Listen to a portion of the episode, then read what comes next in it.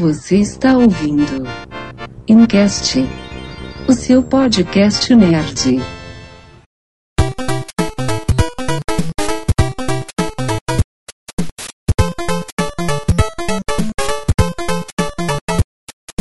Está no ar mais um Iniciativa Nerd, o Incast no ouvido de vocês. Olá pessoal, aqui é o José Telmo, o, o comandante dessa nau que vai singrando os mares dessa internet, junto com seus amigos Fernando Menuti. Olá, olá a todos, sou eu aqui de novo, sempre sem bordão, mas isso acaba virando um bordão, né? Mas tudo bem, vamos nessa. E o nosso grande amigo Renan Peixoto, o homem das frases. Salve pessoal, bom dia, boa tarde, boa noite, né? E eu pensei numa, pensei numa frase pra gente trazer, né? E quem é do Rio sabe que nós estamos aqui passando por um momento um pouco congelante. Nada mais justo do que trazer uma frase, né? Que ele avisou, ele avisou, ele vinha avisando e as pessoas não deram a devida credibilidade. O Winter is coming. O Winter is coming, pessoal. É o. Estou aqui, estou aqui, Nerd está aqui, não perca a cabeça. É, o frio está vindo, já avisaram. O frio chegou, pessoal, está nevando até no sul do país. Que essa, que essa notícia não fique muito velha nesse podcast. Sim. E aí, meus amigos, como vocês estão? Tá tudo bem com vocês? Mesmo com frio? Pô, eu gosto de frio, então é, tá bom. Eu sou daqueles que as pessoas ficam amaldiçoando, dizendo tomara que seu chuveiro queime, essas coisas Que assim. isso? É, não, no Facebook as pessoas estão colocando isso direto. Quem gosta de frio, que o chuveiro queime, tudo umas bobagens assim, é, eu realmente gosto. E tô feliz com esse frio todo aí, tá? De fato, tá bem. Tá Ó, bem frio, tá bem eu- legal. Eu vou confessar, eu adoro frio, mas eu quero ser capaz de dar três passos e ficar no calor. Esse é o tipo de frio. Eu, eu gosto de frio do, do estilo de vou ali fora, dou uma volta no quarteirão. Uh, que frio! Cheguei em Sim. casa, daqui a pouco tá quente, tá ótimo.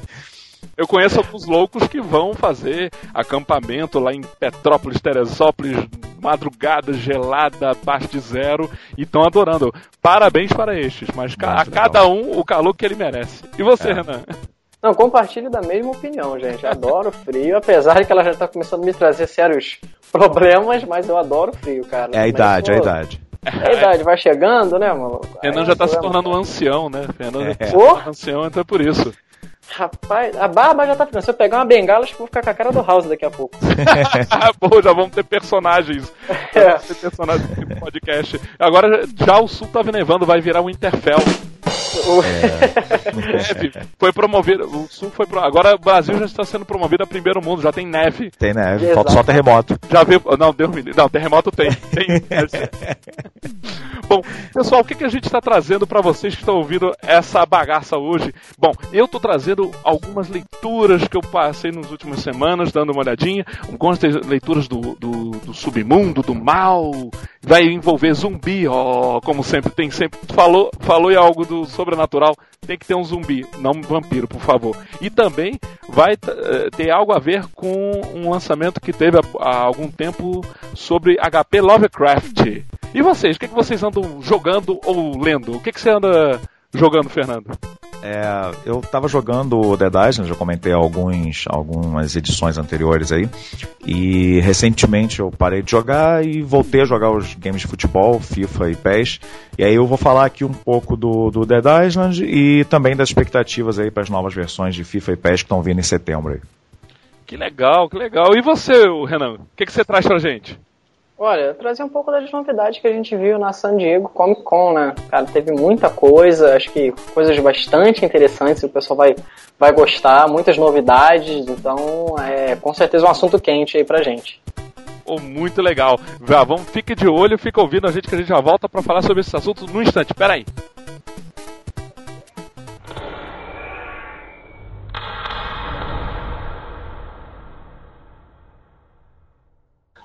E aí, Renan, como é que são as novidades lá da San Diego Comic Con? O que, que você achou de toda aquela saraivada de novidades nerds? Cara, eu adoro, cara. Eu fico esperando aquela, aquele período do ano para ver as novidades da San Diego Comic Con, cara. É muita coisa maneira, muita coisa boa. Esse ano não foi, é, não foi diferente. é, todo, todo mundo trouxe bastante novidade em relação a filme, quadrinho, série. né? então, assim, é o que a gente vai ver um pouco aí até o final do ano e pro, pro próximo ano também. É, uma das novidades legais, assim, são várias, né? Eu vou, vou trazendo aqui, tentando pontuar algumas que eu julgo interessante. A primeira delas é que ah, já definimos o um, um nome do próximo filme dos Vingadores, né? Uhum. E que, por sinal, é de, parecido com uma. É, não vai ser baseado no quadrinho, né? Que foi lançado recente, mas é algo. Vão usar o mesmo personagem que será Avengers Age of Ultron. Oh, rapaz. É, é, eles não vão usar um pouco do que foi mostrado numa, numa saga recente, onde o Ultron domina o mundo, não será, não será isso mas ele será o personagem, o vilão principal do filme, né? E aí você questionou um pouco naquela né, questão, e o Thanos, né? Que ele aparece na, na cena É, no fim do... Ah. Do primeiro. Possivelmente ele deve ser o vilão, é, acredito que no Guardiões da Galáxia. Eu acho que ele vai ser, vai ser mais focado ali. É, Guardiões da Galáxia, fazer... que é um outro filme é aí de, de heróis da, da Marvel, que virá antes dos Vingadores, não é isso? Não é isso, Renan? Isso, vai vir antes do Vingadores 2, né? antes dos Vingadores. Ele vai fazer a ponte também, essa pontezinha, que acho que ficou faltando até também no Homem de Ferro 3. Eles não deram muito dessa vez uma pontezinha. É, né? parece que, que a gente sente falta nos filmes da Marvel, né? Quando tem um, um elemento que puxa para outro, um elemento parece que fica mais viva a história, não é isso?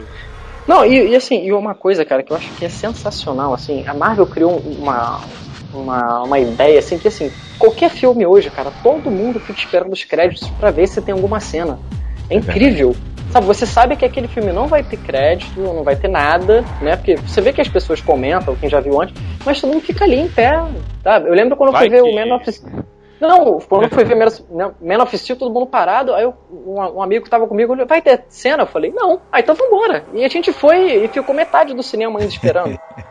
O pessoal fica na esperança, né? Vai fica que, na é, esperança. Né? Vai que vai Exatamente. ter alguma coisa. O pessoal quer. A Marvel botou. Eu, eu trabalhou muito bem no, no, na primeira fase do projeto Vingadores, né? Ligando Sim. os filmes, gerando expectativa. É, eu não esqueço desde o primeiro. Não foi, foi no primeiro Homem de Ferro, Homem de né? Foi que, que aparece a cena. Aparece a cena com o Nick Fury. Aí todo mundo, caramba, Vingadores, Vingadores. Aí o pessoal já ficou. Eu acho que quando a Marvel não faz isso, é, é, a gente fica um pouco triste, né? É, eu acho que eles devem pensar nessa cena já antes de pensar no filme hoje em dia. Já parece ser mais que obrigatório. Assim. Pensou num filme, eles têm que ter uma cena no final. É, virou marca registrada mesmo. Achei genial também. A gente, assim, é, nós que somos muito velhos, nós três, porque o Renan tá querendo ser também. É, tá esforçando. é, a, né? a gente já viu, Thelma, você deve lembrar, a, a, assim, teve não é tão novo isso, assim, já na, na história do cinema teve algum, alguns filmes, normalmente filmes mais de ação e tudo, acontecia isso às vezes, no fim, do, depois dos créditos aparecia alguma coisinha. Não era é, é comum. Geralmente que... um extra, né? Era alguma Exatamente. coisa. Não, não que vá promover uma ligação. Os filmes do Jack Chan, por exemplo. Sim. Todo filme do Jack Chan tinha uns extras que eram os erros de gravação, os, as coisas que ele pulava. Eu, a hora do Rush tem uma cena que o é, o, aquele comediante, oh meu Deus, agora falo. O Chris Tuck, isso. Ele pra falar uma hoje. frase, isso, pra ele falar uma frase em chinês, ele fala 50 vezes, aí o Jackie Chan, tá vendo? Eu tenho que falar em inglês e eles ficam no meu pé e ele não consegue falar uma frase em chinês. E isso, assim, é, é, foi muito gostoso assistir isso, que isso, Sim. É, você tá naquele ritmo do filme e depois, oh, legal como é que foi feito. Agora o da Marvel não, o da Sempre Marvel... legal, é é um extra que assim tem algo mais. Concordo. É, é isso, estou falando. Eu acho que eles, eles vieram usar um, um, um, veículo de comunicação que era usado esporadicamente, eles vieram tornar aquilo importante, tornar aquilo parte da obra e, naturalmente, me pareceu uma decisão bem acertada que o pessoal caiu no gosto do povo, né? É, exato. O que o pessoal até reclamou um pouco também foi a questão desse último Homem de Ferro, né? Que a cena pós-crédito era assim, não tinha uma cena de ligação, não. entre aspas. Era uma cena mais é, uma divertida, sketch, uma sketch é, de humor. É, sketch de humor, entendeu? E o pessoal ficou um pouco na bronca, porque não tinha ligação e tudo mais, né? É, então, eles ficaram assim um pouco na bronca. Agora, a gente, passando aqui de, de é, Marvel para DC, né, houve, foi também um, um, painel que tinha falando Super-Homem, eles divulgaram um vídeo curto, viral, como se fosse o Super-Homem estivesse saindo da Comic Con, estourando a barreira do som, e todo mundo já ficou pela expectativa, eles vão anunciar o segundo filme. E eis que chega o diretor, né, o Zack Snyder, e o, se eu não me engano, o roteirista estava, né, E eles subiram ao palco para falar um pouco e trouxeram uma fala, cara, que era do The Dark, é, The Dark Knight, uhum. que era o Bruce falando pro Clark, né? Eu quero que você saiba quem foi o único homem que te derrotou, né? E aí, junta ali, eles acabam de fazer essa frase que eu não, não, consigo me recordar agora exatamente qual é a frase completa, mas e aí depois ele mostra no telão o, a sequência do Man of Steel será o filme do Batman e do Super-Homem. Nossa, nossa. É. Vamos então, ver, né? Vamos ver. É, eu vou, vou, admito assim que eu tô bastante. Esse é um filme que eu tô bastante receoso, porque tem que ser muito bem feito. É, a gente viu que o Super-Homem é um filme legal, mas ele ainda precisa dar uma desenvolvida no personagem, né? ele precisa crescer um pouco mais. É, e você mexer num Batman que já está estabelecido, está na, fresco na memória das pessoas, então vai ser um desafio tanto. Então, assim, se acertar, é, eles conseguirem acertar, é, sei lá, 70% encaminhado para o filme da Liga. Agora, se errar. Mas, mas você mesmo, a gente antes da gravação estava conversando sobre isso. É, não há um comentário de que esse ainda não é o super-homem da Liga? Não, não é, não é. Mas, você mas, sente falta disso. Mas você acha que é outro filme que vai ser ou é ainda um crescimento que esse personagem vai passar?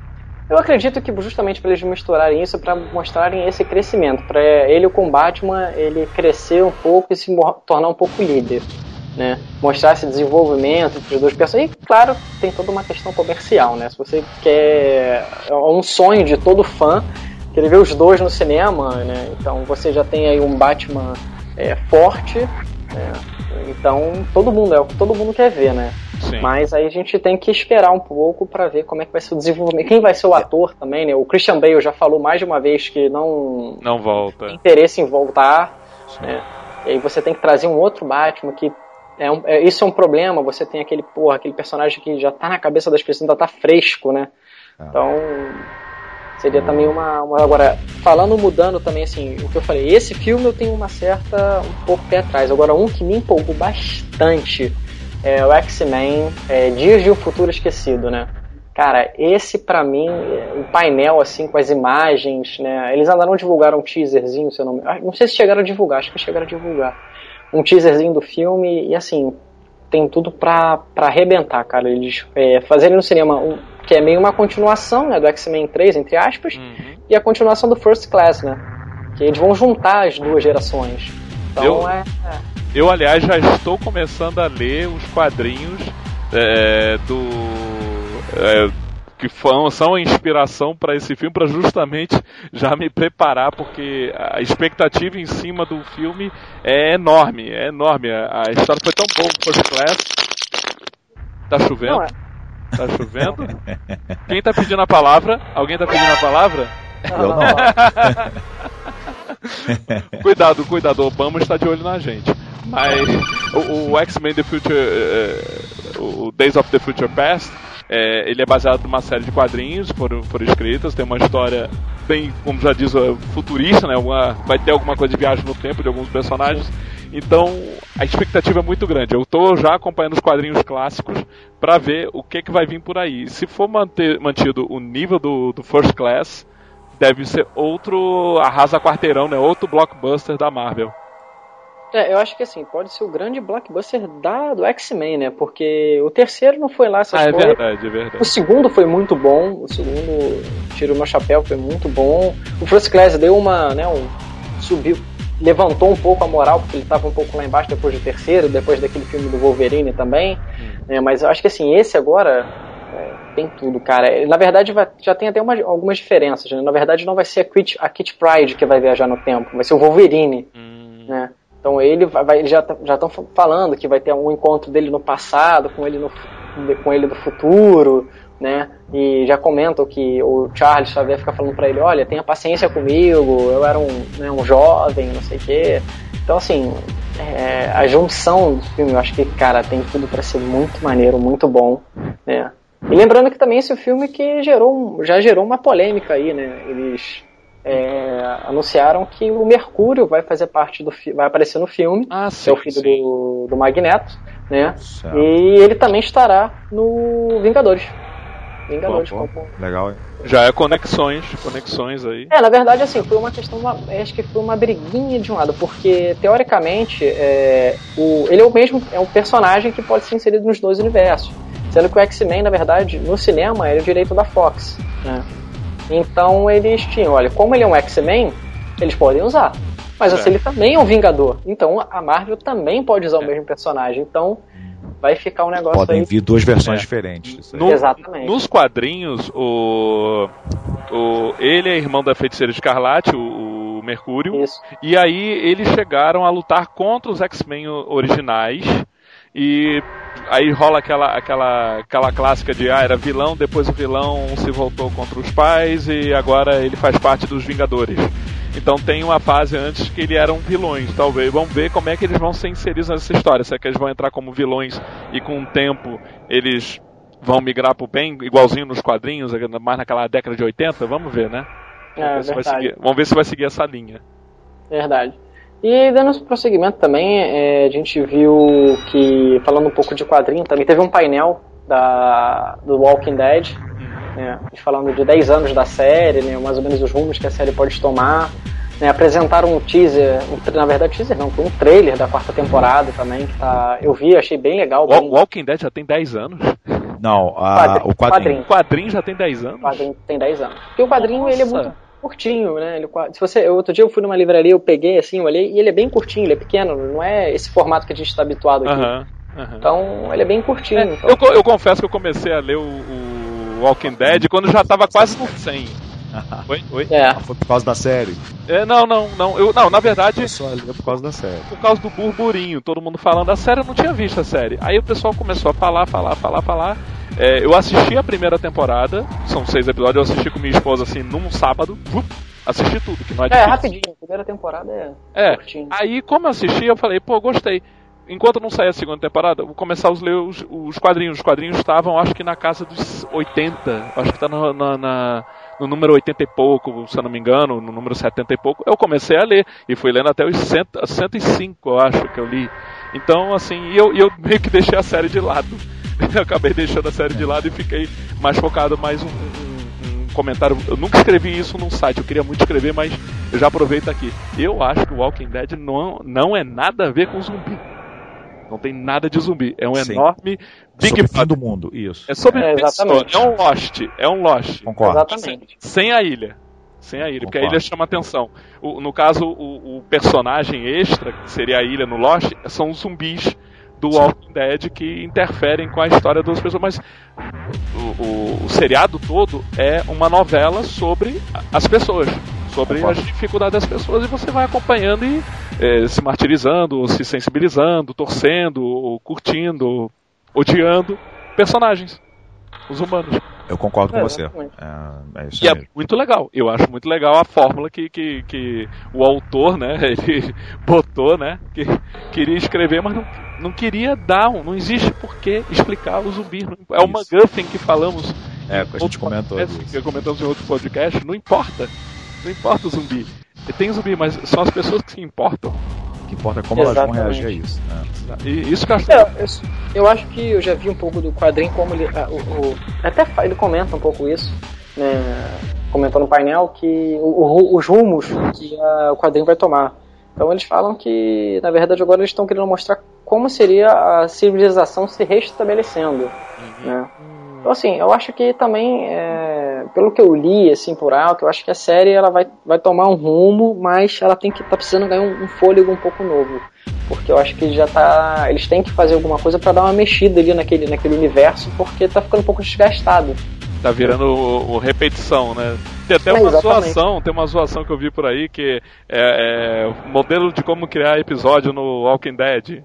Aí, eles estão fugindo de um problema, se estabelece, conhece novas pessoas, as pessoas voltam a viver achando que tá tudo bem, alguém faz uma merda, zumbis entram, comem alguém, ou alguém mata alguém e aí volta a correr. É, tem, um- exato. tem lá um fluxograma, fluxograma de, de, de como criar um episódio de Walking Dead. É mais ou, mais, mais ou menos isso mesmo. Mas, assim, foram algumas das, das novidades apresentadas, né? é, durante a Comic Con. Tem muitas também, a gente vai ter, vai ter muito espaço assim para falar. É, a gente ia ficar aqui acho que o dia inteiro falando, mas acho que essas assim, foram os principais, assim, que é, chamaram a atenção do pessoal. Os, os é. chamaram a atenção, né, do, da turma. Da turma nerd, cara. E assim, eu, cara, é, eu tô acabando de ver uma notícia aqui que, assim, eu tô um pouco um pouco em, assim, acho que com medo, na verdade. Eu acho que tô com um certo medo. Não sei se vocês viram, acho que todo mundo aqui viu Lost, né? Sim. Nós falamos disso. É... é falamos disso, exato. É, e acabei de ver, cara, é, nos Estados Unidos, uma loteria é, é, sorteou os números de Lost. 4, 8, 15, 16, 32 e 52. 41 milhões de dólares. Jesus! Cara, são cento. É, são. Deixa eu ver aqui, o número. Foram. Foram quatro pessoas, parece que acertaram. Nossa, Cara, o Hurley e mais quem? é, o Hurley e mais três eu, pessoas. Eu tenho pena deles, né? Porque se lembra o que aconteceu com é. o Hurley. Ele foi parar na ilha. Não, não, deixa eu ver aqui, não, não. Na verdade, não teve, ninguém acertou, foram só. Acertaram cinco números, não acertaram seis. Então acertaram os seis. Nossa. Cara, é um negócio que eu fiquei. Imagina, gente, eu, eu ganho um negócio desse, eu não quero dinheiro, não, mano. Eu dou, dou os 41 milhões, eu vou até barato. Os números vão te perseguir, senão esses o imposto de renda. Sem dúvida.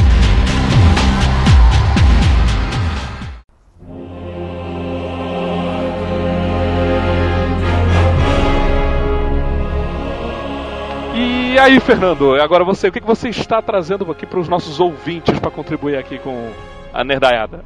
Ó, eu sempre falo do que eu tenho jogado, né?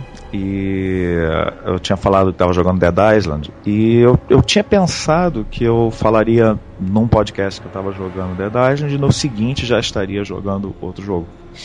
Eu pensava que Dead Island seria um jogo pequeno, mas ele se mostrou para mim bem maior do que eu esperava. Então, assim, é, a, a ao todo, assim, eu joguei um pouco mais de 50 horas, que eu, eu considero bastante. E a minha, agora eu posso dar uma impressão melhor, assim, final. Olha, é. Vamos lá, é muito bom. É bem feito, aqueles jogos de, de, de mundo livre, isso é bem feito. Tem uma trama razoável, nada, nada de espetacular. Mas eu tenho. Eu diria o seguinte: é um jogo muito bom que eu não recomendo. Eu digo que eu não recomendo pelo seguinte, é por que eu não recomendo? Porque é para você jogar inteiro, você precisa de muita, muita dedicação, muito tempo, como é natural desses jogos de mundo aberto. E, consequentemente, não dá para jogar, pelo menos eu não, né? Quem, quem, quem faz alguma coisa assim, além de jogar videogame, é, não dá para você jogar muitos jogos desse ao longo de um ano, por exemplo. E eu acho que tem muitos jogos melhores do que o Dead Island. Eu, você pega qualquer jogo da Rockstar, assim, na minha opinião, é, é melhor. São jogos com, com, tramas mais interessantes, mais, mais bem trabalhadas. Isso é uma impressão minha. Eu, o, a gente estava falando agora do Walking Dead, por exemplo, não ser exatamente algo sobre zumbi. O Dead Island, a meu ver, é só sobre zumbi mesmo. Então, é, é, é legal, eles fazem muito bem isso aí. Eu, a minha grande crítica ao jogo é que ele poderia ser muito menor. Se ele fosse um jogo menor, ele seria um jogo extremamente divertido. É, como um jogo longo para você fazer as missões e tudo mais, e as missões são sempre ir até um lugar e matar zumbis. É, ah tá, tem que ir lá pegar alguma coisa, mas é primeiro matar os zumbis e depois pe e pegar as coisas assim, muito simples. Nunca tem, praticamente nada assim, além disso, nenhum enigma, nenhuma, nenhuma decisão, nenhuma questão é, de, de, conversa ou, ou, investigação, nada nesse gênero. Não existe uma decisão, não existe uma não. decisão. Se consiste em bater em zumbi e nisso é muito bom. O jogo faz muito bem feito essa ideia de você é, atacar zumbi. Tem alguns poucos humanos com quem você você é, guerreia ali no meio do caminho naquela, naquela ilha. É, então, assim, se fosse um jogo menor, ia ser legal, um jogo de zumbi bacana, mas não sendo, eu realmente considero que ficou é, repetitivo.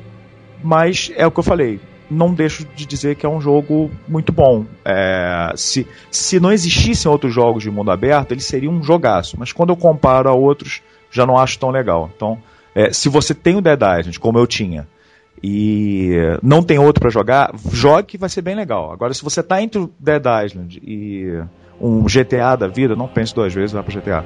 E só completando aqui uma coisa, um número do, do Dead Island que me impressionou é a minha média, e eu não jogo para buscar só ação, eu matei mais de um zumbi por minuto. Cerca de um, um, zumbi e meio por minuto de jogo.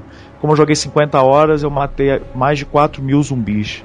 Então, pra você ter uma ideia do que é isso, né? Meu assim, Deus! Jogo, é, você passar umas semanas matando 4 mil zumbis é. Tinha tanta é... gente nessa ilha? é isso. Morava eu também fico impressionado com isso. Meu você Deus. matou a ilha inteira, praticamente. Não, é, mas os turistas, de repente, é, tinha gente pra caramba. Agora, tem um outro jogo que também é de uma ilha, o. Agora, Far Cry. É Far Cry, isso, bem, isso. obrigado, Renan. O Far Cry, ele é um jogo também que tem algumas missões, tem algumas coisas a fazer, mas ele também prega muito de que, ah, se você estiver cansado do jogo, você vai explorar a ilha, vai fazer vai, rapel, vai mergulhar, vai, vai curtir, vai não sei. Tem Sim. coisas assim para fazer. O Dead Island tem algo para fazer além de contabilizar é, é, corpo de zumbi por metro quadrado? Não. O, o máximo de. A interação com o cenário é apenas encontrar coisas e essas coisas têm uh, os objetivos, das, assim, essas coisas só têm as seguintes funções: dinheiro, que serve para você comprar arma e munição e, e criar armas. Objetos para você criar armas, e isso é muito criativo no jogo, tem ideias espetaculares como é, bastão de beisebol, que é uma tocha, por exemplo, esse tipo de coisa assim. É, ou então é, coisas que alguém te pede vamos supor, alguém pediu água e você tem, você é, busca o quanto você quiser de água a pessoa ainda quer, aquelas coisas bem, bem, bem estranhas assim. Isso, e a interação com o cenário, máximo que tem é que tem carros. Só tem um tipo de carro praticamente, que é, que é que são aquelas caminhonetes. Todo mundo só tem caminhonete naquela, é. naquela Vamos levar em consideração que talvez quando o jogo foi lançado ele tenha ficado assim. Não, não vence é, quando na evolução dos anos para se jogar novamente. Tem uma continuação dele que até recomendo você já jogar, Fernando. Pra, ah. é, ainda acho que tá para ser lançado esse ano ou então é não ano que vem, 2014 é o Dying Light. Uhum. Que até noticiamos lá no Iniciativa Nerd, que é a continuação desse jogo do, do Dead Island. É um open Legal. world, zumbi, tudo. Talvez, vamos, a gente espera, ele já tenha, já tenha algo para se fazer na ilha além uma de. Uma complexidade maior, né? Uma complexidade Só, só um comentário aqui. É, eu, esses jogos de missão, eu jogo offline. A impressão que eu tenho é que o Dead Island online pode ser excelente. Assim, eu, por que eu estou dizendo isso? Eu jogando offline, em algum momento, eu, é, eu entrei automaticamente na, na, no online, né, na internet, e quando eu vi, tinha gente comigo na minha missão, tinha outros jogadores. E eu me sinto meio antissocial nisso, não quis, logo depois parei. Mas eu imagino que se você combinar com alguém para jogar e jogar em equipe, aí o jogo deve ganhar uma cara bem diferente que muitos jogos desses de mundo aberto não permitem nesse nível, que ele permite que você faça o modo história em grupo. E isso é bem interessante. Mas eu, como um jogo sozinho para você jogar na sua casa, repito, é legal. Eu não estou dizendo que o jogo é ruim, o jogo é legal. Mas tem muito jogo que me pareceu muito melhor. É, simples assim. Pô, que legal. É, eu ia te perguntar agora assim, você já jogou aquele. Tem, aqui tem muita gente falando, outro dia eu vi até o, o gameplay do jogo, é The Last of Us. Hum. Não, não joguei, já ouvi falar ah, bastante. eu, eu, Cara, todo mundo falando muito bem do jogo, assim, não só questão de jogabilidade, mas história, né, gráfico, fala que o jogo assim arrebenta mesmo. É, imagino que sim, eu só ouvi falar muito bem também. Eu, eu tenho. Eu acompanhei muito o. Eu não joguei, mas eu acompanhei muito os playtests, os comentários, os reviews, muita gente falando bem. O, onde eu estou trabalhando, um amigo comprou, ele mostrou o Last of Us na sexta-feira, que ele disse, ó, comprei. Segunda-feira ele já tinha jogado direto Caramba. É, aí ele falou assim: Olha, é fantástico, a versão dublada em português é uma maravilha, a história é muito bem escrita, é, é uma história, você vai jogar uma história, você vai assistir muita coisa. É, o meu amigo até comentou, para, me corrijam depois, depois vão me puxem a orelha nos comentários, mas eu acho que se você jogar direto são 13 horas de jogo. Mas a, a, diferença não é porque ele deveria ser um jogo muito mais longo alguma coisa assim, senão a gente bota um, um Metal Gear Solid que só as cutscenes, só as cenas de, de CG já, já são quase que um filme, né, de duas horas. Só, só as cutscenes, mas o legal do, do Last of Us é que eles procuraram imer, é, provocar uma imersão do personagem para ele se sentir tenso, ele se sentir naquela situação, em momentos que ele. Tem, tem uma entrevista com, com os desenvolvedores que eles queriam que o personagem, em determinados momentos, ele olha, você não pode fazer nada, só que você pode é, ver. E aí provocar esse medo, essa preocupação. Os monstros, assim. Tem, tem, uma, tem uma explicação, não são só Entendi. zumbis. Sim. Tem uma explicação lá. Isso, isso que eu achei muito fantástico. Eu vou ver se depois se é junto todo esse material pra gente botar no post aqui do, do, do podcast. Do Incast, uhum. do Incast pra o pessoal acompanhar mais ou menos é, isso que a gente tá falando, mas assim, eu, eu não joguei, mas eu recomendaria só pelo que eu estou vendo de comentários e de vídeos. Last of Us realmente é sensacional. Se eu, se eu teria a oportunidade de jogar em breve. Eu não, não, pra mim não é tão simples que eu, eu sou um daqueles poucos que joga Xbox 360 com jogos originais. Então, é, os jogos para mim são caros. Se eu não me mas... engano, Last of ah. Us é exclusivo para PlayStation. É, então esquece. Eu nem sabia, nem sabia de seu. De eu também não lembrava disso. É, eu, eu também me corrijo, mas se eu não estou enganado, o Last of Us, deixa eu até ver aqui. Last of Us é exclusivo de. PS3. De PS3. Por isso. É, é que eu ouvi é... pessoas que jogam. É que jogam é, Xbox falando desse jogo, mas é que eles podem ter também. Então é, é por isso não, não tinha registrado. Olha, eu tô vendo aqui no site oficial thelastofus.com barra Latam, Latina América, é, só vi símbolo do Playstation. Só vi símbolo sim, do sim, Playstation. Sim. Então provavelmente realmente só. É isso mesmo, acho que é exclusivo. exclusivo. É um jogo exclusivo. Tem muitos jogos, é, tem, tem muitos jogos exclusivos de cada um, porque as pessoas dizem que é, é, só para PS3, nem, nem, nem, nem PC. Nem PC. Os jogos. Tem muitos jogos exclusivos de cada, de cada videogame desse aí, né? Tem. Tanto o. Assim, eu vejo mais jogos do, de PlayStation exclusivos, mas o, o Xbox tem os exclusivos do Kinect, né? Então. É. é sim, tem, tem muita coisa aí que fica. Então, eu retiro o que eu disse, que eu ia tentar ver, porque realmente não. Quando eu digo que eu não procurei, não sei muita coisa a respeito, é porque não chegou possibilidade para comprar. É por isso que não chegou, então. Depois você dá uma olhada, Fernando, no próprio post que a gente vai botar aqui sim. no site, no do Encash. Aí você vai ver os trailers e você acompanha lá para você pensar se vai comprar ou não um PlayStation 3 ou quem sabe até o PS4. tá não, é, é o, o 3 eu não compraria, o 4 pode ser. Olha aí. É isso aí. É, outra coisa que eu ia falar é sobre os jogos de futebol aí que estão sendo falados aí, o, o, Pro Evolution Soccer e o FIFA. Hum. Opa! Que, é, estão vindo aí para a versão 2014. E nesse momento eu tenho jogado mais nesses jogos mesmo. É, eu sou um, um daqueles raros que joga os dois, porque eu percebo que a maioria das pessoas sente que precisa escolher um lado, como se fosse uma como se fossem inimigos, uma competição. É como se fosse quase que um time, né? Meio é, coisa de futebol. Parece mesmo. isso. As pessoas parecem que encaram dessa maneira a, a, disputa entre Pro Evolution e FIFA.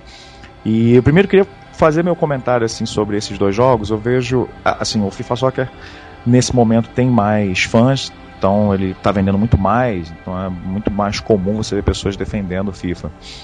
E o FIFA, as pessoas falam, assim, eu vejo muito os argumentos que são quase sempre críticas ao Pro Evolution, como sendo o Pro Evolution um jogo cheio de falhas, em que a inteligência artificial comete diversos erros e várias coisas do gênero, e eles estão certos. A única coisa que eu discordo é que eu vejo muitas falhas no FIFA também. Eu acho que os dois cometem erros grandes. É, a, a, especialidade do PES sempre pareceu ser a parte gráfica e, e, é um jogo muito mais focado em oferecer uma diversão independente disso ser realista ou não.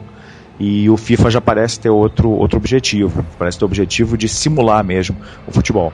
É, e ambos pecam em ambas as coisas, na minha opinião. É, todos os dois falham na simulação, todos os dois falham na diversão em algum aspecto. Lembrando que eu considero jogos muito bons. Eu estou dizendo que falham é os críticos de um falam do outro como se os, o que ele defende fosse perfeito. Não é. Tem, tem essas dificuldades. O que eu percebi da grande diferença aí é que o, o, a Electronic Arts, pelo menos até a versão 13, que a Electronic Arts é a do FIFA Soccer, o PES é da Konami, até a versão 13, a Electronic Arts teve uma. É, assim, ofereceu uma quantidade de recursos bem maior em termos da parte online do jogo. Realmente tem, tem, tem muitas coisas interessantes, inclusive o avatarzinho que eu estou usando aqui para conversar com meus amigos, que eles viram, eu estou com uma imagem que a gente faz no, no site Electronic Arts, que é o Game Face, que é muito legal. Eles fizeram um jeito de digitalizar o seu rosto que você pode usar no FIFA Soccer ou em outros jogos da EA Sports, que é bem interessante. Hum. Para a versão 2014, o que está acontecendo é o seguinte: o FIFA Soccer a, a, assim, tudo que eu já li a respeito, dizem, embora sempre seja complicado falar de FIFA porque é um jogo cheio de fãs, então eu não sei até quanto que, o que os que estão falando estão falando de, de, de paixão pelo jogo, mas o que estão dizendo é que virá ainda muito melhor a versão 14, parece ser um, ter uma jogabilidade ainda superior. E estão sendo preparados para todas as plataformas que estarão à venda aí no ano que vem. Então isso inclui Xbox One, PlayStation 4, além dos consoles atuais. Já a Konami já revelou que não vai fazer o PES 14 para a nova geração. É, eles, é, eles não, não vão fazer, eles é, fizeram, tiveram umas, umas justificativas, eu li coisas como é, eles assim, o fato deles terem consciência de que seria apenas uma adaptação e não seria um jogo de fato criado para a nova geração, uma vez que. E eu até acho que isso faz algum sentido, porque o, esses jogos estão praticamente prontos. Já, já vai ter versão demo em breve, eles vão ser lançados em setembro. É algo muito daqui a pouco, eles, ou seja, eles vão ser lançados bem antes do lançamento desses novos consoles. Uhum. Então, é, o, que, o que a Konami argumentou é que eles não tem como. Eles só apenas adaptariam o jogo da plataforma atual para servir para a próxima plataforma. Eles não consideraram isso interessante.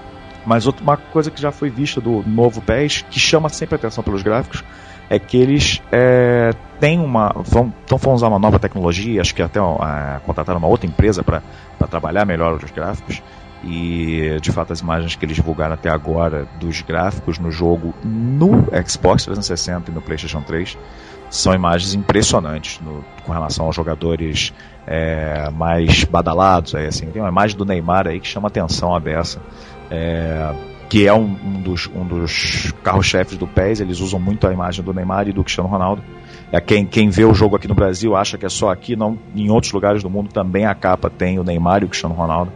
É, eles parece que estão fazendo um trabalho gráfico sempre continuando muito bom e planejam, pelo que eu tenho visto, melhorar aí essa, essa jogabilidade, torná-la um pouco mais real. No fundo, eu acho que um imita o outro aí, porque eles parecem trazer muitos recursos do FIFA. E o FIFA, naturalmente, trouxe, para quem acha que o FIFA é super original, vale a pena olhar o primeiro FIFA Soccer que existiu, e o primeiro International Superstar Soccer que existiu da Konami, e aí você vê com o que, que o FIFA parece mais hoje em dia. Felizmente ele parece mais com o International do que com o primeiro FIFA que não era nada de bom. É isso aí. É, é uma competição que acaba um ajudando, de certa forma, todo o mundo se dá bem. É. É, todo mundo fica se cutucando, aí o próximo já investe também nesse movimento, aí Exatamente. o outro quer fazer uma novidade. E aliás, tem uma novidade para os ouvintes que não estão vendo né, o podcast, a gente está gravando aqui, mas assim, o Fernando tá com uma cara muito triste, Fernando. Você está muito triste com essas novidades da Electronic Arts. Por que, que você está tão triste, Fernando? é que eu antes estava usando o personagem Senbi, que é o personagem que eu usei do Dead Island, que é o rapper. Aí ele é um cara mais, ao que parece, mais alegre ou mais, mais expressivo. Mas a imagem do Game Face da Electronic Arts, pelo menos a minha, ficou muito séria. Você, você não é tão sério assim, você Não, não sou. Não sou. Mas assim, ouvintes, olha, eu, eu, só para explicar, aqui na, na, no avatar do Fernando que eu, que eu tô vendo, o, o até o Renan pode confirmar, a gente, é assim, a primeira vez que eu olhei, eu falei assim, caramba, o Fernando tá muito estranho. O Fernando tá meio esquisito nessa foto. Fernando, o que que houve?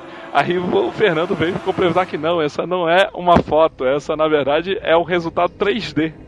O que é impressionante, você olhar. É impressionante. é, você olhar é e falar assim, o que, que houve com o Fernando significa que você já reconheceu. Reconheci. E você reconhecer como achando que é uma foto de longe já mostra que o negócio ficou muito bem feito, né? Poxa, ficou, por isso que eu fiquei assim, meio incomodado. Eu falei, Fernando, tá meio triste, tá tudo bem? Não, tá tudo bem, é só o Avatar que tá triste. Mas como, como é que foi feito esse, esse Avatar? Ah, isso aí, no site da EA Sports, é, tem lá uma o, o recurso Game Face, que é um, um, uma versão 3D que você faz e pode usar em, em, diversos jogos da Electronic Arts. Então, assim, se eu for jogar o jogo de, de, futebol americano, por exemplo, se eu quiser jogar e quiser criar um boneco com a minha cara, eu puxo do jogo. E aí acontece o seguinte: o, nesse site, supostamente você clica em Game Face uhum. e aí você baixa o plugin. É, faz o ideal é você tirar duas fotos em alta resolução. Eles pedem foto com 1046 por 1046. Nossa. É, é, é legal mesmo o negócio. E aí você dá as informações para ele e ele digitaliza você em algum tempo. Por que eu falei supostamente? Porque isso não funciona de jeito nenhum de primeira. Na prática, o que vai acontecer é assim: você vai no site, vai clicar em Game Face, ele vai mandar você fazer um, um, um um cadastro, vai fazer o cadastro, vai receber o e-mail, vai clicar no e-mail, ele não vai aceitar o seu cadastro, ele não vai fazer nada, vai dar problema. Aí você vai tentar se cadastrar de outra maneira, até que uma hora você vai conseguir se cadastrar. Aí você vai perceber que você precisa de um plugin, aí vai baixar o plugin, vai dar problema, você vai reiniciar, aí vai, vai dar tudo certo depois disso, vai precisar de outro plugin, aí você vai baixar e não vai funcionar. Aí você muda de navegador, tenta tudo de novo e talvez Nossa. não funcione. Você muda. eu fiz assim, eu mudei de computador, tem, fiz de novo com os navegadores, até que uma hora funcionou. Aí funcionou, eu consegui mandar mandar a imagem, aí deu um problema no meio do caminho, tentei de novo, várias vezes eu fiquei horas para fazer isso, até que eu consegui descobrir todas as combinações que eu usei. Tá? Eu passei, deu certo para mim no Windows 7, não no 8, com Nossa. o Firefox, não com o Chrome nem com o Internet Explorer. É, e aí, nesse jeito eu consegui. Aí eu consegui fazer mais de um. Fiz o meu, fiz da minha esposa, fiz outro meu, porque é, eu tinha um, um não tinha usado uma foto legal, depois fiz diferente. Consegui. É, aí consegui emendar, consegui fazer no tempo que deveria ser feito, que é em minutos. Se você, ouvinte, der, der mais sorte que eu, que é, que é bem provável, porque eu acho que não dá para ser um caminho tão pior do que esse, você consegue fazer rapidinho. Mas eu acho que vale a pena, e eu vi na internet muita gente reclamando do funcionamento de, dessa página. E de fato, essa página não me pareceu das melhores. Mas o, o, o efeito que eles dão nessa, nesse 3D que faz é só o rosto, tá? Porque a, o resto uhum. do boneco. Tem muita gente que reclamou, eu vi muita gente reclamando na internet que fez o boneco. E aí, quando ele importou pro videogame, Uhum. O boneco veio com pescoço vermelho, Eita. pele vermelha, uns troços malucos.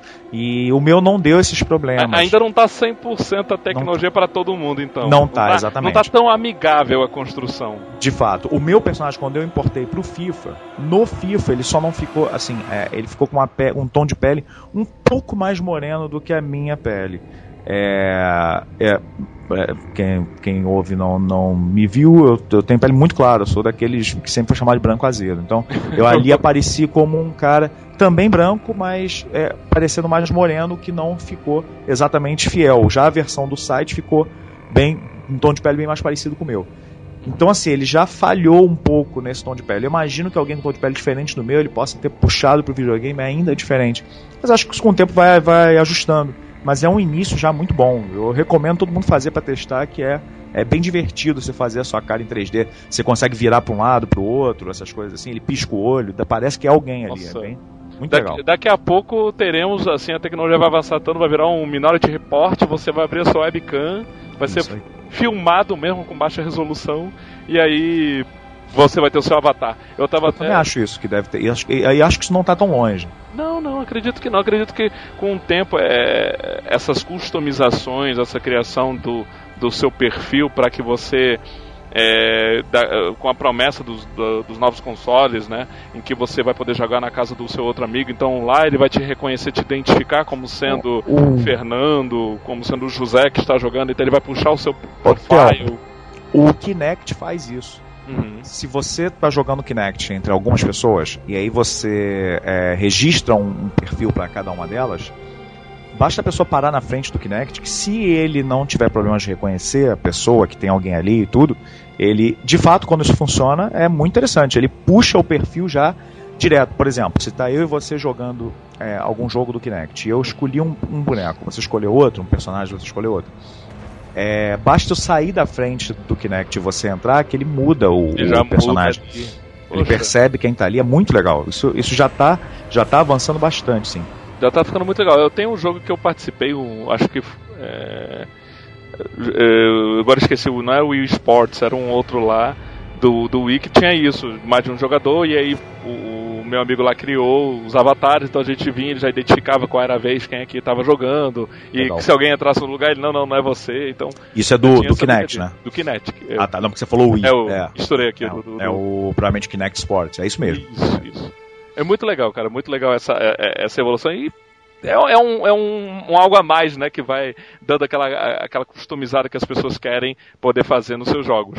Acho que sim. Isso é, uma- é um, é um futuro bem interessante. É uma, é, uma, é, uma, é uma manifestação do futuro que a gente esperou por muito tempo nos videogames. Eu realmente acho que muita gente não curte muito o Kinect e tudo. Eu, eu vejo essa tecnologia como um grande passo à frente que foi dado. É claro que tem muita coisa que ainda não funciona e tudo, não tem o sucesso todo que era esperado, mas eu, eu, eu realmente digo que eu sou um fã do Kinect, assim, eu, eu inclusive esse é o motivo para eu ter o Xbox, para jogar Xbox e não o, Play- o PlayStation. Não, o, É. o, o Kinetic só com comando de voz, comando de movimento, isso, tudo é muito legal. Eu acho muito legal. Pe- Tem falhas, tem um monte de coisa, tem jogos, tem muitos jogos que não são muito legais, podem falar o que for, mas eu acho um barato é, o nível de interação que tem. É, para quem joga videogame há muito tempo como eu, a- eu fico maravilhado em ver aquilo acontecer, em ver você olhar para um lado, você virar sua cabeça para o lado e a câmera virar junto para acompanhar o que você está vendo. Isso é, É, isso é muito legal, é legal. Eu fico de boca aberta. vendo A isso. gente que começou jogando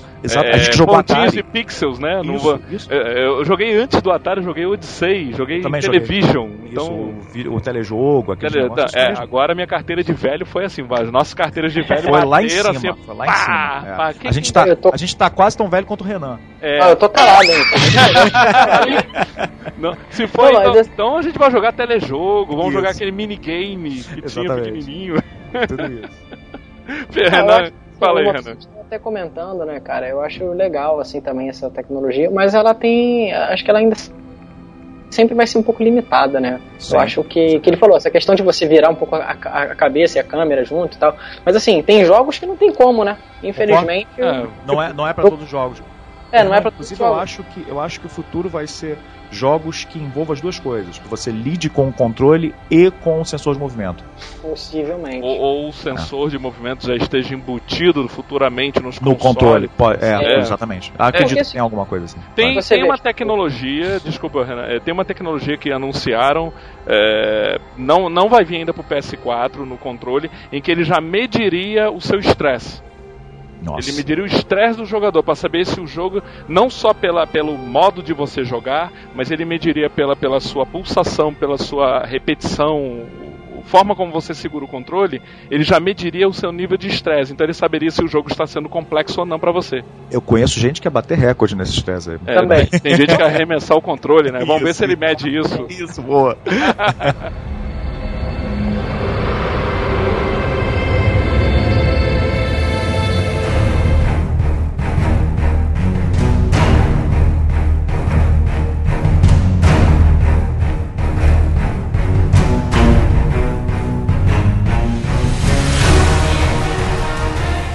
Rapaz, como diria o nosso querido amigo da TechPix, para, para, para, para, para, para, para. Não, não, não, perdão. Olha o jabá, olha o jabá. outro, outro camarada fala isso. É outro camarada, é o João Kleber, nosso Isso. querido João Kleber. Fala, para, para, para, para, para. Lembrei de uma coisinha aqui, cara. A gente tava falando de Comic Con, né? Eu fiquei com uma sensação aqui, falei, esqueci alguma coisa. E eu esqueci mesmo, cara. É o Robocop do José Padilha, cara. É, eu li uma, recentemente uma entrevista dele falando um pouco sobre o filme. Né? acho que não só eu, mas tem muita gente que gosta muito do, do clássico do Robocop. É um filme do final dos anos 80, se eu não me engano. Mas É um é, filmaço, na verdade. É um filmaço, né, filmaço, cara? Ele- Robocop, filmaço. é aquela coisa assim, é, ele tem todo um roteiro bem adaptado, a questão da, da violência e tudo mais. né? Eu, eu lembro que assim, eu era moleque quando eu vi, eu lembro que eu tinha um medo, cara, da cena quando eu- o, o Murphy morria, né? Porque era todo mundo em cima dele, os caras trucidavam o cara, né? Eu falava, Sim. cara, ficava impressionado, né? E aí depois vem o Robocop e tudo podem mais. ficar Então, tranquilos que isso não é bem um spoiler, não. Tá? Isso é bem. É, é. Isso, isso é sinopse. Pelo amor de Deus, né? Isso é Não, sinopse. Pelo amor de Deus, Se você, nesse momento, eu tô falando de Robocop, você não sabe o que é. Se, para esse áudio. Se passou vai, mais de 10 anos, então já não é mais. Pelo amor de Deus, né? Ah, tem, tem validade pra spoiler? Pô, é, não, Pô, não, não, Você vai dar um spoiler de um filme que já tem mais de uma década. É, eu é, acho que é spoiler sim, mas o, o que o é. Renan está falando não é spoiler, porque é bem início do filme, na minha tá opinião. Não, é um mas, filme. É, assim, mas tem gente que acha que passou de muito tempo que o filme foi lançado, não é spoiler, é uma, é uma corrente. É uma mais do que obrigação ter visto. É. Não, não importa se você nasceu há pouco tempo. É, se você não viu o Robocop, cara, desliga aqui o som, dá um isso, pause isso. E, e volta daqui a duas horas. Exatamente. Aí a gente pega a conversa. É. E então, assim, é... assim, muita gente também ficou um pouco no início, quando começou a falar, porque eles mudaram a data, né? na verdade não vai ser durante o verão americano, vai ser mais ou menos ali o período, se não me engano, de fevereiro, né? Isso aí já dá um impacto no filme também um pouco negativo, porque você espera que ele seja um blockbuster e tal, e as pessoas ficaram um pouco assim. Né, e teve alguns problemas aí durante, durante as gravações e tudo mais. Mas pelo painel que teve na Comic Con, é, foi bem interessante, cara, assim, de mostrando a, a, a, armadura nova, como seria. Vai ter homenagens, assim, relances do, do filme original, né? E, e foi apresentado um teaser também, falando um pouco de como vai ser o filme. Então, assim, é, tem tudo para ser um filme. Parece ser um filme bem legal. E é um filme difícil de você refilmar. Né? Não é, você não está falando de qualquer filme, é um, é um ícone. É, né? é difícil é. você refilmar algo que foi realmente muito bom, né, Renan? E eu, eu, não sei. Eu não sei quanto a vocês, mas é, eu a, a, vez mais recente que eu vi Robocop, é, assim, tem menos de 10 anos, digamos assim. Assim, eu já tinha, eu tinha visto na época e tudo, mas é, vi muitas vezes, mas eu vi há uns 5 anos, sei lá. É, ou seja, já com o cinema mais atualizado, e ainda assim me pareceu muito bom. Eu, é, não é aquele filme que você olha depois de muito tempo e vê, pô, isso era legal. Não, ele, é, eu acho muito legal. É do Paul Verhoeven, né? O primeiro. Isso, Paul Verhoeven. É, ele é tinha... muito legal. Então, assim, é, pegar uma obra que, digamos, não está implorando por ser renovada. Não, na minha opinião, não está implorando, porque é, é uma obra que é legal, é uma visão de futuro, uma das melhores que eu já vi. Muito, muito legal muito pé no chão aquele futuro, né? O futuro do Robocop é um futuro lá na frente, uhum. 2032, se não me engano, 34, uma coisa assim. É, não é isso? Por aí, né? E, não, não é, não e com um mundo que não é tão não é um mundo irreconhecível como muitas visões de futuro têm. Isso eu tô falando do, do filme original. E se você for ver o filme hoje em dia, você vai ver que ele não é não é aquele filme que que você olha e fala assim, pô, precisava de uma situação melhor, de muito mais tecnologia e tudo. Não, eu pelo menos não tenho essa sensação. E então ele vai trazer algo que vai competir com algo que ele pode perder, isso eu quero dizer. Vai competir com um filme que tem, na verdade, tem muito mais a perder, né? Porque é um, é um filmaço, mas é, acho que é, que é perigoso, porém eu estou esperançoso. Hum. Eu também, acho que eu no início fiquei um pouco é, um pouco com o pé atrás, assim, mas pelo que eu vi um pouco da, da, da conversa com o diretor, com o Padilha, né, e com o que já está sendo apresentado, é, tem tudo para ser um filme bem legal, assim. Claro que a gente tem que dar uma olhada ainda com calma, né, ver o que a gente pode esperar, mas o que o Fernando falou, né, é um filme que é difícil você adaptar, né, fazer uma refilmagem disso. Exatamente. Mas tem tudo... É... Sim eu considero, eu assim, é bem, bem no meu achismo mesmo, eu considero essa a maior conquista do, de um nome do cinema nacional em termos de Hollywood. Não sei se vocês concordam comigo, mas o José Padilha ser o cara que vai é, dirigir o Robocop, e, e já aviso todo mundo que o Robocop não vai ser interpretado pelo Wagner Moura. Embora é, muita é. gente pudesse achar isso. É verdade, é, não, não, não. não. Mas eu achei, eu achei uma grande vitória, assim, é, entregarem um, um projeto um reboot, desse. Né? Um reboot. É, um reboot desse tamanho a uma direção nacional, não é exatamente. Eu acho que justamente, eu lembro que o diretor antes, é, que tinha o que começou o projeto, era aquele mesmo que fez é, o Cisne Negro. Eu não estou conseguindo lembrar o nome dele Darren agora. Aronofsky, Darren Aronofsky. Isso, isso aí. Ele que era estava responsável. E aí ele pulou fora, não, alguns problemas e tal, ele não quis part continuar participando. Substituir aí, esse cara é uma responsabilidade também. Não, é, e justamente é, eles escolheram o Padilha por causa da, da visão que ele deu ao Tropa de Elite, aquela coisa meio Exatamente. que parece um documentário. É. é. isso que um pouco é o filme é legal de você mostrar, é porque... E muito influenciado também pelo, pelo Distrito 9 do New Block Camp. Sim. Eles isso, queriam isso. algo bem naquele estilo. E quando, como você tava falando, Renan, quando eles viram o estilo de tropa de elite, eles, pô, vamos chamar esse cara. É, vamos chamar esse cara. E pô, cara, é pra ele. Ele falando aqui que ele teve o mesmo estilo de trabalho, deixou as pessoas desenvolverem, é, mudou diálogos, né? E tentou trazer isso mais, mais pra realidade. Então, assim, é, eu fiquei animado com o filme. É, a gente tá falando de, pô, cara, um filme qualquer, né? É Robocop, amigo. O Robocop é uma marca, né? É, um, é. uma coisa que marcou muito a, a nossa juventude. A gente é. assistir. É, história criada pelo Frank Miller. História criada é. pelo Frank Miller para os quadrinhos e que eu, eu, li os quadrinhos na época, antes do filme, e realmente era é, é, é uma coisa pesada e o filme conseguiu absorver bastante dessa, dessa temática pesada de, de uma, de, uma Detroit destruída. Que inclusive ela tá, declarou falência, né, Renan?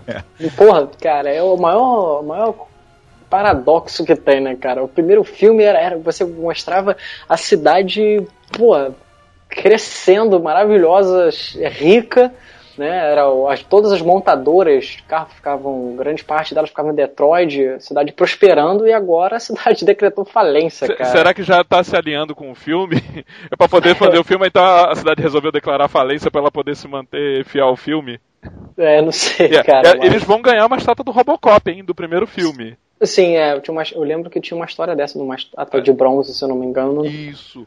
Eu até publiquei no Iniciativa Nerd, com graças aos fãs, os fãs, é, partindo dos fãs, eles estão lá desenvolvendo uma estátua lá de 3 metros de altura é, do, do, ícone de Robocop, já que Detroit está numa situação tão é, difícil. Eles precisam de um. Precisam de um Não, ícone. mas é verdade.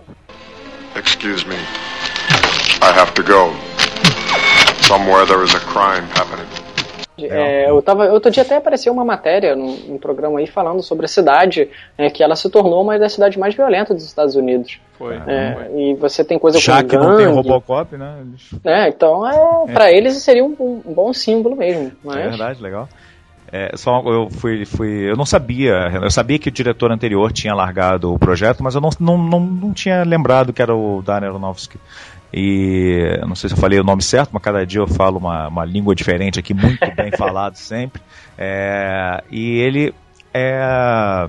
Eu, eu li uma coisa que eu, que eu não sabia que teve rumores que ele estaria, ele teria sido contra o fato de que o filme seria filmado em 3D, que é uma coisa, os filmes quase não são filmados em 3D, são quase sempre convertidos, né? Então, se esse, esse filme, é. você soube se ele foi filmado, tá? Foi filmado em 3D mesmo? Não, não, não, vi nenhuma informação sobre não. É, acredito que assim, eu acredito que pelo estúdio eles provavelmente vão querer fazer para arrecadar uhum. mais fundo, o Também que é uma grande bobeira. O que é uma grande bobeira. E vou falar para você que a gente até falou aqui, né? É, filme hoje é, convertido em pós-produção, cara, não, não, não mas a, a, a, pelo que eu entendi, não é o que eles iam fazer no Robocop. Eles não iam converter a pós-produção. Eles, pelo eu que acho, eu entendi, eu ia ser filmado câmera, em 3D. É. é. eu, acho, eu não lembro de ter lido nada, não. Mas, se for o caso, aí vale até a pena. Né? Como a gente viu o Hobbit, que foi filmado com aquela câmera especial em 3D, aí você tem uma noção de profundidade, de senso. Um filme que é feito do zero, desde o início, toda, toda a sua produção em 3D, tudo bem. Agora, Sim. uma pós-produção forçada só para dar dor de cabeça, não Sim. vale a pena. É, é, o que outro dia até o, foi o, o próprio diretor do Avatar, hum. James Cameron, ah, falou, né? Estão usando a, a coisa de um jeito errado. Sim. Né? Estão usando a coisa. É tudo assim, vamos fazer para fazer número. Então banalizaram. Para cobrar mais caro, as pessoas terem que pagar e aí. É, não vale a pena, não vale a pena. Tem um Exato. site que, que, que fala justamente é, Real or Fake 3D. Eu não me lembro agora exatamente o nome do site, vou tentar descobrir e botar no post. É, em que lá ele lista quais são os 3Ds reais e os 3Ds falsos. Ah, legal, cara. tem, é, deixa eu ver se eu Real or Fake 3D. Opa, já achei aqui o site. É, o nome do site é Real or Fake 3D. E aí ele vem, por exemplo, a 2014. O que, que é 3D real? Entendi, é, The Day, Normandy 1944, Everything Will Be Fine, The Hobbit, Deve There and Back Again, Jurassic Park 4, X-Men, Days of Future Past, todos vão ser 3D reais. E tem aqui Sim. um Seventh Son, é, que, que vai não, sair que em 2014, fake, que é exatamente. fake. Exatamente. Aí tem é. outro, E você pode ver de outros anos também, 2012, Sim. 2011. Que legal isso, cara. Eu nunca tinha Eu visto. Eu tô olhando agora. não, é legal. o- o. Vou botar isso Agora, lá. deixa eu É ótimo. tirar uma dúvida aqui do, do nosso querido amigo Fernando, que ele falou, na verdade a trilha não vai ser não vai ser Original. original. Droga. Não, vai ser o remake terá a trilha de um compositor brasileiro também. Mais brasileiro. É, mais um brasileiro, é, também são mais ou menos um pouco da mesma equipe que trabalhou com, Com o Tropa de Padilha, Elite. Tropa Ah. de Elite, Sim. né, o compositor, o montador e o diretor de fotografia. Né, então, Pô, seria- assim, eu, eu acho que eles é, apostaram muito bem. Eu, eu não sei quanto a vocês assim, mas eu é, acho que quase, quase todo mundo que eu conheço é fã do Tropa de Elite. É, um- é um Uhum. filme. Foram, foi uma dupla de filmes. Foi uma das melhores continuações, inclusive, que eu já vi, porque pra mim tinha tudo pra não ficar legal. E eh, achei que, que o Padilha conquistou muita confiança ali de muitos cinéfilos e inclusive de muitos nerds no geral é, com os trabalhos dele nisso aí. Então eu tô, tô apostando, achei legal colocarem. Não gostei dessa informação de que não tem a trilha original. A trilha, a trilha original era muito A legal. trilha né? original tinha todo. É igual a questão do John Williams, né? Tem toda uma, uma coisa intrínseca ali no Tem, filme. tem uma mística. Ah, é, tem. Exatamente. É, exatamente. eu, sou- eu sou contra a, a mudarem a trilha porque as trilhas eram muito boas, só por isso. Se a trilha dá pra continuar usando, não dá pra continuar usando os Pô, mesmos tomara que tenha, tenha uma, uma homenagem, né? Tem aquele tan tan tan tan tan Tomara que tan, tenha tan, algo tan. assim. Tem, tem que ter. Possivelmente deve ter alguma coisa. Eu sei que, assim, eu já tenho algumas homenagens porque durante a, a elaboração do, da armadura dessa nova, que quem ainda não viu, a armadura é preta, não é cinza, né? É, durante o- eles mostram que os designs vão procurando os designers para ir atualizando o Robocop e um deles é bem parecido com o original, que é aquela armadura mais cinza, né, com aquele peitoral Ah, mais. legal, legal. É, eles têm aparecem em alguns momentos também. e tal. Homenagem mesmo. né? Homen- uma homenagem. E só lembrando aí, eu acabei de ver aqui, é, o filme estreia no dia 21 de fevereiro de 2014, e aí comecem a fazer as suas apostas. Vamos lá, vamos torcer pra ver se no- eh, Detroit é salva. Exa- Vamos, vamos, vamos ver o, o Robocop dar tapa na cara, chute na porta. Vamos ver lá. Vamos ver o caveira, eu caveira de metal. Caveira de metal, exatamente. Agora, aproveitando aqui para a minha contribuição, eu venho falar para vocês. Olha, eu, eu- a gente falou bastante sobre Walking Dead, falou sobre um monte de coisa, então eu já venho trazer para vocês uma leitura recente minha. Eu peguei um livro ambientado de zumbis, ambientado de zumbis, o Guia de Sobrevivência a Zumbis, Ataques Registrados. É uma obra criada pelo Max Brooks, que é o autor do mesmo best-seller que virou filme agora há pouco, né? O Guerra Mundial Z. É, é, é um livro da, da editora Rocco, 144 páginas, mas assim, todo ilustrado em preto e branco, é, nanquim, né, o preto e branco, em que ele vai listando todos os ataques zumbis que acontecer- aconteceram na história. Ele cria uma, uma, uma narrativa, ele vem é, avançando no tempo desde 60 mil antes de Cristo, aí eu tô vendo aqui no, na- no livro, né, em Katana, na África Central, passando pelo Pacífico Central em 1579 e na Sibéria como um projeto russo também que envolvia os mortos-vivos. Então o autor aqui, é, não que ele, ele tenha tentado fazer uma conexão entre as diferentes histórias, mas ele tentou mostrar assim como é, a cultura, a, a- histórias de, de mortos-vivos, é, tramas de mortos-vivos existiram desde a- o início da sociedade. Cara, é uma leitura legal, 144 páginas que você lê num instante. Vale a pena se você tá- gosta muito do universo zumbi. Pô, ótima Vai lá. dica aí pros nerds em geral. Isso aí. Isso aqui Eu é. acho, Ah, Fábio, eu acho que isso é legal, né, cara? Eu até tava pensando, a gente tava falando aqui mais cedo aí do Dead Island, do Walking Dead, e, assim, zumbi no momento ficou um tema meio batido, né? E aí, dar uma abordagem diferente ao assunto é um desafio, né, hoje. Então, é, essa aí, a história eu achei muito legal, assim, você Eu- mostrar. depois- Eu já, Ah, pode falar. vai. eu já li também aquele do pessoal lá do Jovem Nerd, é, o Independência ou Mortos, Hum, né, já, já dei uma lida. Eu confesso que assim, é um é legal e tal, mas não é algo que, nossa, né? Pô, fiquei impressionado. É, eu gosto porque eu acho que assim, tem que incentivar a- o nacional, cultura É. nacional. cultura nacional, porque acho que todo foi escrito pelo Fábio Abu, desenhado Isso. também por um brasileiro, então é para mim já foi um, um ponto chave assim para comprar. Então eu acredito muito hoje na, na literatura brasileira, então eles fizeram um trabalho legal, né? Uma história que eu acho que ainda ficou faltando um pouco algumas coisas, deu uma arrastada. É, é, é uma, é uma repaginada do, do, universo brasileiro. Mas uma coisa que eu, no mérito deles, do, do que eles fizeram com Independência ou Mortos, é uma coisa que a gente vê muito forte lá fora, no Japão principalmente, é, na Europa, em que é o que é você romantizar a, a sua própria história.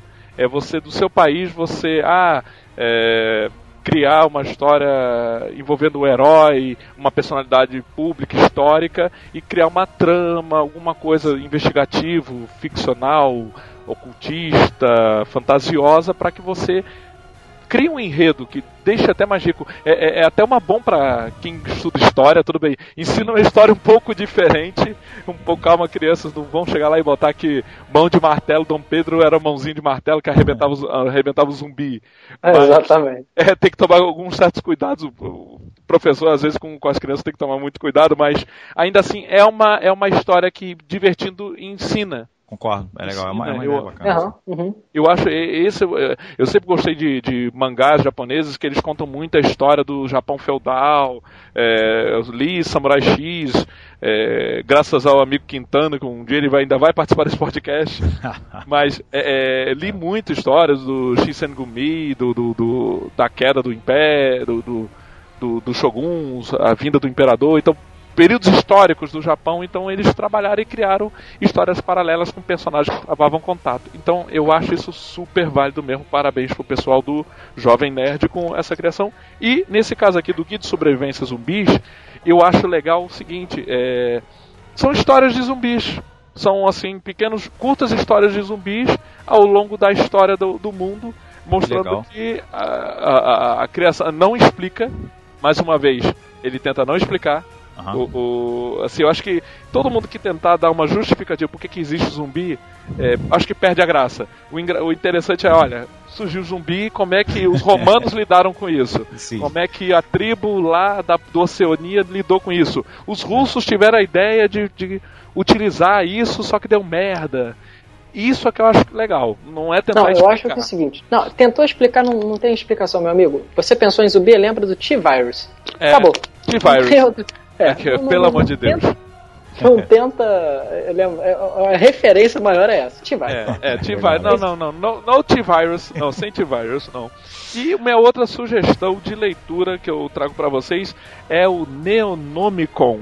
É uma série de quadrinhos, foi escrita pelo Alan Moore, foi uma, uma teve uma minissérie de dois quadrinhos, depois um outro com quatro, quatro partes, em que investigadores do FBI estão investigando casos suspeitos acontecendo numa certa região e que o quadrinho ele é todo salpicado de referências a, a HP Lovecraft, o universo de HP Lovecraft e que acaba pelo todo mundo sabe, né, o, o mago Alan Moore, né, ele adora colocar e preencher seus contos, suas histórias com pequenos detalhes e referências. Então, o pessoal que curte é, é, o terror Lovecraftiano vai adorar ler Neonômico, embora eu acho que a história foi muito curta. Eu, a sensação que eu tenho é que Alan Moore chegou assim num dia que tava, tava, sem te, tava assim com pouco tempo, tomou um café, escreveu a história e entregou pronto. Tá aqui a história, publiquem. A história é muito bem desenhada, mas eu, eu penso assim, eu queria que fosse um pouco mais longa. Sim, eu queria é que tivesse mais coisa. Parece assim, é, eu li, eu, ué, já? Acabou? Já li tudo. Eu li todo, todo o, o, o, são as duas, uh, são dois quadrinhos introdutórios, depois que vem os quatro quadrinhos que seria da história mesmo. E que eles estão conectados. E aí, assim, tem aquele mistério meio Lovecraftiano que também. Lovecraft é mais um que não explicava as coisas. O mundo de Lovecraft, você lê os quadrinhos, lê, lê os perdão, os livros dele, Na Montanha da Loucura, A Sombra de Smalf, O Chamado de Cthulhu, ele, ele joga igual zumbi. O zumbi tá aí. Por que, que existe zumbi? Não sei. É, ele joga uma frase, joga uma Sim. palavra. E o, o, o livro, o, o, não, não querendo entregar spoiler, mas ele bebe dessa fonte. Já era, vai entregar. Ó, ó, ó. Não, eu tô tentando, tô tentando ouvintes, ó, eu tô tentando. O Neonômico ele já foi, ele foi lançado pela Panini Comics. Panini Comics já tem algum tempo, já saiu, mas vocês, facilmente vocês encontram nas lojas ou então para comprar online. É, ele bebe dessa fonte do, do, do HP Lovecraft e deixa uma dúvida no ar. seria a criação do Lovecraft ou, ou o Lovecraft se inspirou em algo que já existe?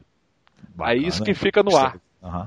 Isso é que fica no ar. É o máximo que eu posso falar. É o máximo que eu posso falar. Pra não faz entregar. parte dos entregadores de spoiler anônimos. Esse cara fala, tô há tantos dias sem entregar um spoiler. Não, não, não, não, Tem que ler.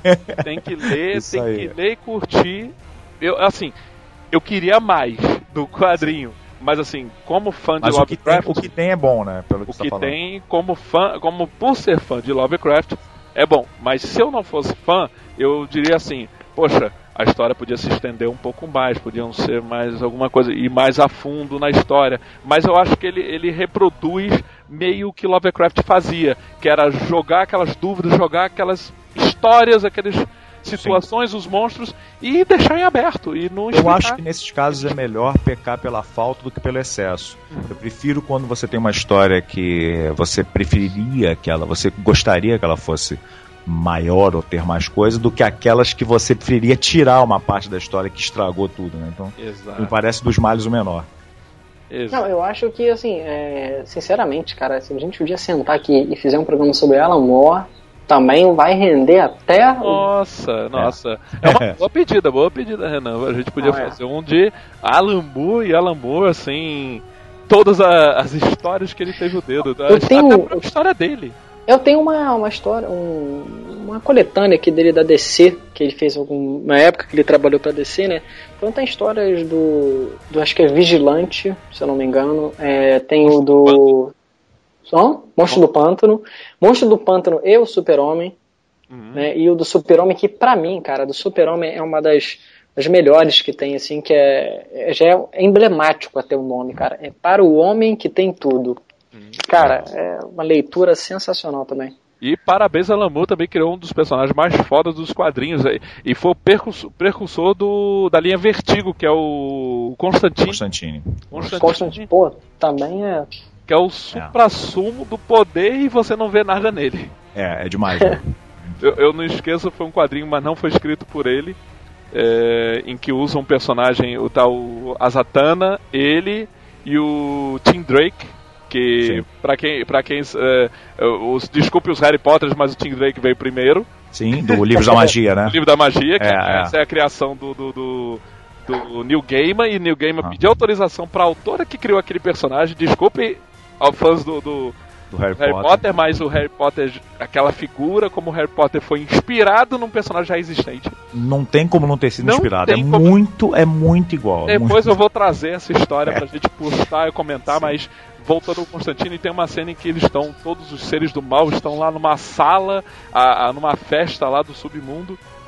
E quando percebe que o Tim Drake, que é o, o, o garoto destinado a ser o, o mais poderoso mago do mundo, todo mundo se volta, não, vamos querer a alma dele, vamos querer o poder dele, vamos em cima dele. Ah, Zatanna, você não é nada, você e Zatanna já lá, já nervosa, caramba, como é que eu faço? Como é que eu chego? Aí assim, um dos monstros que estava na festa olha pro lado e.